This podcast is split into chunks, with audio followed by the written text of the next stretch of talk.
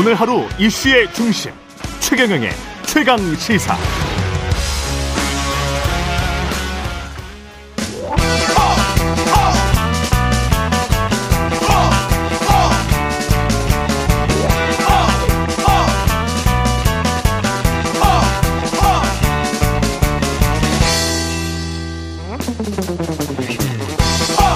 네, 링 밖으로 나간 박치기왕 만나는 시간입니다. 국민의힘 김재원 최고위원 자리하셨습니다. 안녕하세요. 안녕하세요. 예, 그 앞에 그 로고송이 상당히 유쾌합니다. 예, 새만금 이 잼버리 대회는 원래 유쾌한 축제가 돼야 되는데, 그렇죠. 예, 아유 덥고 막 짜증 나고 뭐 이런. 근데 원래 이제 여름에 하는 거는 맞잖아요. 네.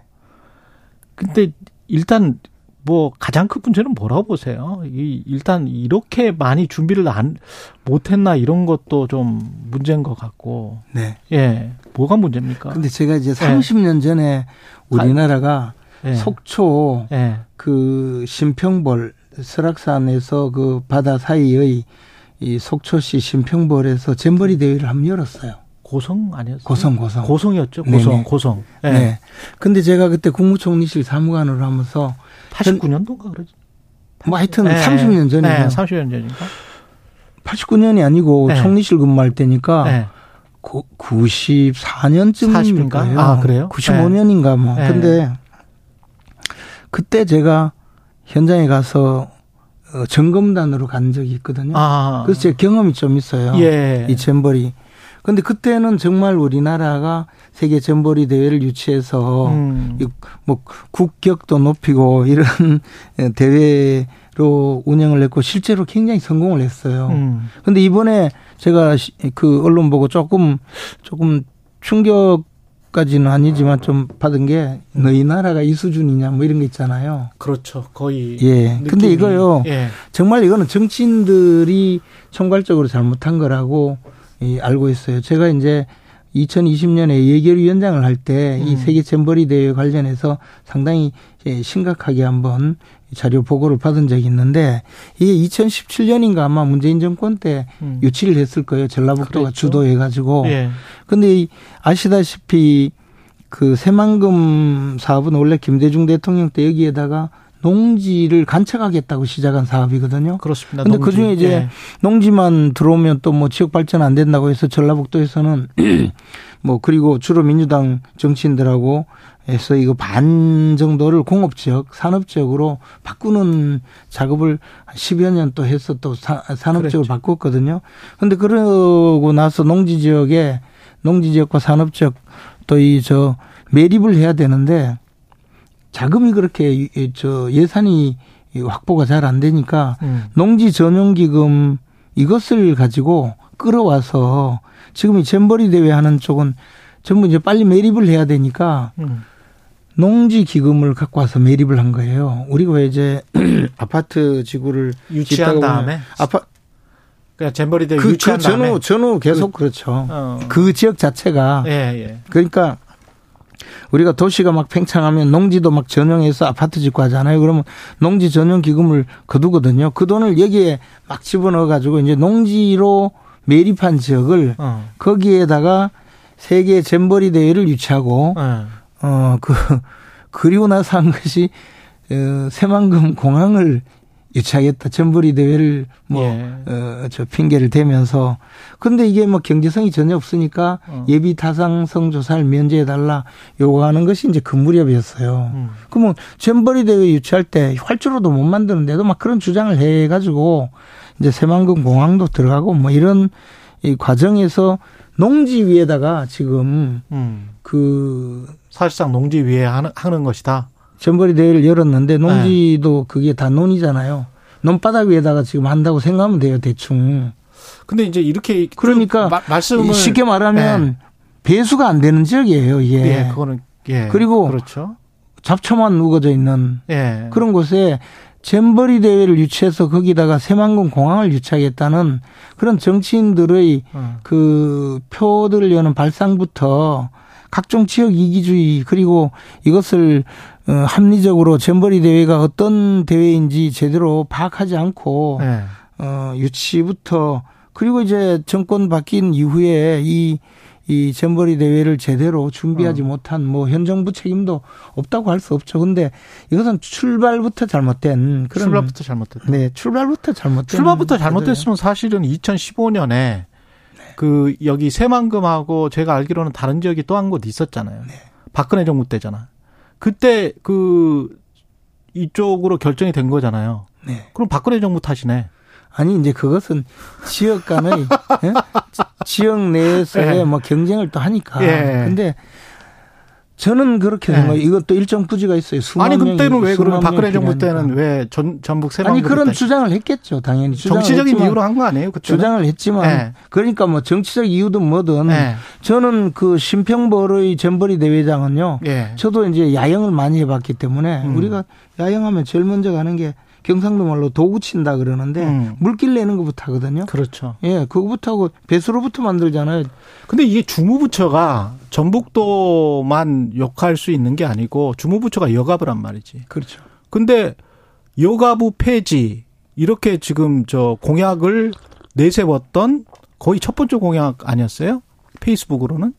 그 그랬던 대통령 후보가 대통령이 된 다음에 여가부가 지금 주무 부처로 있는 잼버리 대회가 열렸는데 네. 이게 제대로 준비가 안 됐다. 그러면 여가부를 앞으로 폐지하려고 해서 여가부가 별로 힘을 못 받아서 그냥 대충 한 거 아니냐 이렇게 지금 질문해 볼 수도 있는 거예요. 근데 이제 여성 가족 예. 청소년부인데 예.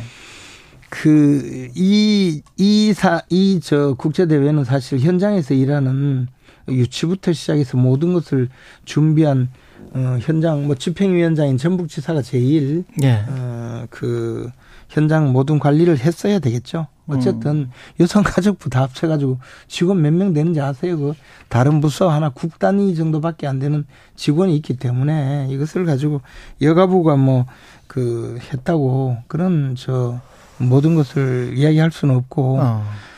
어, 어쨌든 예. 뭐 그렇다고 해서 현 정부 책임이 없다 있다 이렇게 이야기할 수 있는 것은 아니고 예. 우리가 이제 국제대회 유치할 때 제발 어, 국제대회 유치하는 거 핑계로 공항 만든다 그러고 거기에 케이티엑스 어, 놓아야 되고 고속도로 놔야 되고 그런 부수적인 어떤 지역개발을 예, 그걸 위해서 국제대회 유치한다 해서 결국 국제대회 유치하고 나면 나머지 모든 거 없어지는 그거는 하지 말자. 이제는 그거 그런 단계 좀 우리 어떤 지역이든 예, 그런 어떤 생각입니다. 지역이든 예. 어떤 지역이든 그럼 안 그런 맞는 말씀인 예, 것 같아요. 제가 예. 예결위원장으로서 그 당시 느낀 거였어요. 예. 이거 분명히 망할 거다 음. 그런 생각 제가 가졌었어요. 예, 그럼 맞는 말씀인 것 같습니다. 그런 그렇지만 또 한편으로는 또 지역균형 발전이나 뭐 이런 것들이 있기 때문에 만시지탄이지만 수도 이전과 관련해서 또 그렇고. 그런 것들이 또 생각이 안 날 수가 없네요. 예. 뭐 이야기하면 한이 없죠. 예. 한이 없는 거 같아요. 공항 뭐부터 예. 시작해가지고 예. 어 뭐 그 뭐 제가 다 이야기 못 하겠는데. 예. 벌써 팔 분이나 지나 버렸는데 김은경 혁신위원장은 노인 비하 발언 관련해서 직접 사과는 했는데 이게 좀 늦었다. 게다가 이제 혁신이 자체에 관한 어떤 효용성. 여기에 관해서 이제 의문을 제기하는 분들이 많이 생기고 있더라고요. 네. 예. 뭐 다 망했죠, 뭐. 다 망했다? 예. 어차피 뭐 혁신이고 뭐고. 예. 근데 저는 이제 좀 걱정되는 것은 하나 있어요. 예. 어, 김은경 또 그 이화영 부지사의 부인. 예. 이 두 분의 민주당 쪽 여성 두 분이 결국 총선에서 우리 당에게 큰 타격을 줄 수 있겠다는 생각을 해요. 이제 이분들이 지금 최근에 보여준 여러 가지 행보가 예. 결국 직접적으로 이재명 대표의 지금 명을 단축시키고 있거든요. 음. 그리고 특히 김은경 혁신위원장은 아마 이재명 대표가 뭐 혁신이라는 이름으로 뭐 좀 예. 이렇게 내놓고 좀 어떻게 당을 수습하려고 했는데 그게 안 되게 됐고 예. 이화영 부지사의 부인은 사실 이화영 부지사의 진술이 어떻게 변해왔는지 그것을 만천하에 공개하게 만들었고 또 민주당 의원들이 거기에 막, 막 여러 가지로 그 작용을 하니까 이 두 분의 역할을 합치면 이재명 대표가 훨씬 빨리 우리가 음. 예상했던 것보다 훨씬 빨리 아마 교도소로 가게 되지 않을까. 음. 영장을 청구하면 당연히 증거인멸 우려도 있고 뭐 여러 가지 문제점을 이 저 만든 거죠. 이재명 대표가 어 우리 예상보다 빨리 교도소로 가면 그게 국민의힘에게 타격이 될 것이다. 그렇죠. 이제 네. 그렇지 않겠어요. 어, 그렇게 되면 이제 그렇게 민주당이 되면 뭐. 민주당이 재정비를 할 것이고 네. 뭐, 뭐 재창당 수준의 뭐 혁신 이러면서 이제 김은경 혁신위원장이 없는 상황에서 진짜 혁신이 이루어지면 총선에 가면 아무래도 지금보다 민주당이 훨씬 힘을 더 발휘할 거라고 봐요. 역으로 이게 정치라는 게 상호작용이기 때문에 국민의힘도 그러면 야, 그 김기현 체제로는 힘든 거 아니야? 이러면서 어떤 비대위나 이런 가능성이 있습니다. 근데 여당은 그렇게 되면 이제 혼란만 야기가 되고. 아, 그렇습니까? 대통령과 네. 어, 집권당 대표가 음. 지금 뭐 잘 호흡을 맞춰가고 있는데 음. 야당에서 별난이 일어났다고 해서 이쪽에서 뭐 바꿀 수가 있나요? 그러니까 네. 결국은 민주당이 지금 이대로 가면 상당히 좀 지지율도 엄청 떨어지잖아요. 예. 그리고 뭐 뭐 할 말이 별로 없잖아요. 맨날 뭐 모여가지고 뭐 이재명 대표 언제 끄집어 내리느냐 뭐 어. 어제도 보니까 유인태 전 총장이 지금 뭐 할 게 뭐 있냐고 비대위로 가야 된다고 그러던데. 그러니까 변란이 일어나는 쪽으로 가고 있는 거는 확연하게 보인다. 그것을 이제 두 분의 여성께서 훨씬 더 가속화시킨다. 가속화시키고 이제는 어 그렇게 되지 않으면 안 될 수밖에 없도록 만들고 있죠. 아니 그리고 생각해 보세요. 예. 어떤 정당의 혁신위원장 그것도 여성이 음. 노인에 가가지고 이 사진에다가 이렇게 뺨을 맞습니까? 근데 그 뺨을 그 사진에 뺨을 맞았다는 그 사진 속 여성보다도 사진 네. 속 여성도 이제 발언의 당사자니까 어 문제가 있을 수 있지만 네. 뺨을 때린 대한 대한 노인회장은 좀 과하지 않습니까? 그래도 뭐 우리나라는 장유서 장유 무조건 장유서입니까? 무조건이 아니고 네. 저도 그걸 보고 네. 조금 조금 하여튼 근데 네. 끽소리 못 하고 있잖아요. 잘했으면 뭐 난리 났죠. 아, 그래서 그게 저는 대중의 심리가 대중의 심리가 제가 보기에는 꼭 그럴까? 뭐 그, 정치인이시니까 그, 너무 잘하실 아니, 것 그래, 같은데. 아니 그래 그걸 바라시겠지만. 아니 아니 제가 바라는 건 아니지만. 아니 아니 그래 바라는 객관적으로 봤을 때 바라는 분들이 있겠지만 네. 이번 사안이 바로 네. 제가 이제 정치 시작하던 이천사 년 이십 년 전에 정동영 당시 음. 당시 아마 그 의장이었을 거예요. 정동영 의장이 그 저 그 열린우리당 그렇죠. 당의장 네.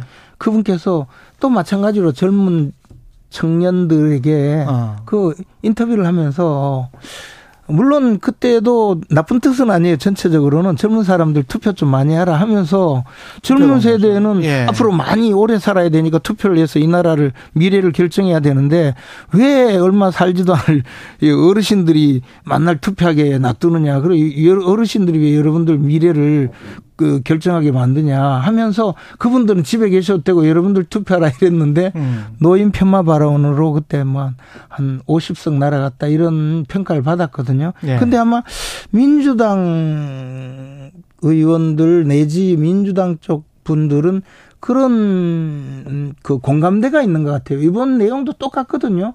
왜 미래 세대가 음. 결정해야 될 일을 미래가 얼마 안 남은 분들이 결정하느냐. 근데 미래가 얼마 안 남은 분들 이런 분들 이런 말을요. 그냥 쉽게 알아듣기 쉽게 하면 곧 돌아가실 분들 이런 말이잖아요. 예. 그러면 그게 얼마나 뺨 맞아야죠. 사실은. 그래서 저는 어, 혁신은 뭐 종쳤고요. 이제 곧 이제 백현동 사건 수사도 받으시고 어. 그다음에 이화영 부지사가 어느 정도 진술을 했는지는 몰라도 이화영 부지사의 진술의 그 어떤 저 임의성, 신빙성에 대해서 많이 부인께서 또 부각을 시켜줘서 이재명 대표가 뭐 방탄국회를 열기도 어려울 거고 저는 민주당의 개혁이 이재명 대표의 예. 에, 교도소행과 함께 민주당의 개혁이 쉽게 이루어져서 어. 그 바람에 우리 당의 총선 전략에 막대한 또 타격을 빚어올 그런 변수가 생겼다. 이동, 뭐, 이동관 방통위원장이 조금 힘이 되지 않을까요? 뭐 그것보다는 훨씬 지금 이쪽 사안이니까. 이동관 후보자는 방통위원장이 될까요? 아니 뭐 그분의 뭐 결격 사유가 있나요? 결격 사유가 없습니까? 아니, 과거에 저, 그 문제 보도랄지 그 조치 결과랄지 뭐 이런 그, 것들은 그 전임자가 네. 전임자가 점수 조작까지 해가면서 음. 티비조선에 어, 그 승인 안 해주려고 한 그런 범죄 행위를 한 분보다는 음. 그걸 바로 잡으러 들어가는 거죠. 아니 평가 기준이 절대 기준이어야지. 과거에 그래 그 한상혁이 범죄를 저질렀다고 쳐요. 네. 이동관이 뉴스나 언론 방송 뉴스를 장악하려고 했던 것 같다라는 문건이 그렇게 많이 생산이 됐는데 거기에 관해서 나 몰라라. 이게 말이 됩니까? 그런 문건이 어, 진실로 밝혀졌나요? 아니, 진실로 발, 아니, 문건이 나왔잖아요. 문건 나오면 청와대, 청와대 문건과 국정원 문건이 나왔는데 무슨 말씀 하시는 거예요? 아이, 저, 저, 청와대 문건 이야기하면 갑자기 제가 그냥 온몸에 전율이 예. 있나요? 옛날 정무수석실 뭐 캐비넷 문건 때문에. 그리고 이동관 방통위원장이 국민의힘에 도움이 됩니까? 라고 했을 때 그 정도로는 안 된다라고 말씀하시는 건 실수하신 거 아닙니까? 방통위원장이 어떻게 국민의힘에 도움이 되고 민주당에 도움이 안 됩니까? 근데 저는 방통위원장은 중립적이어야 되는데.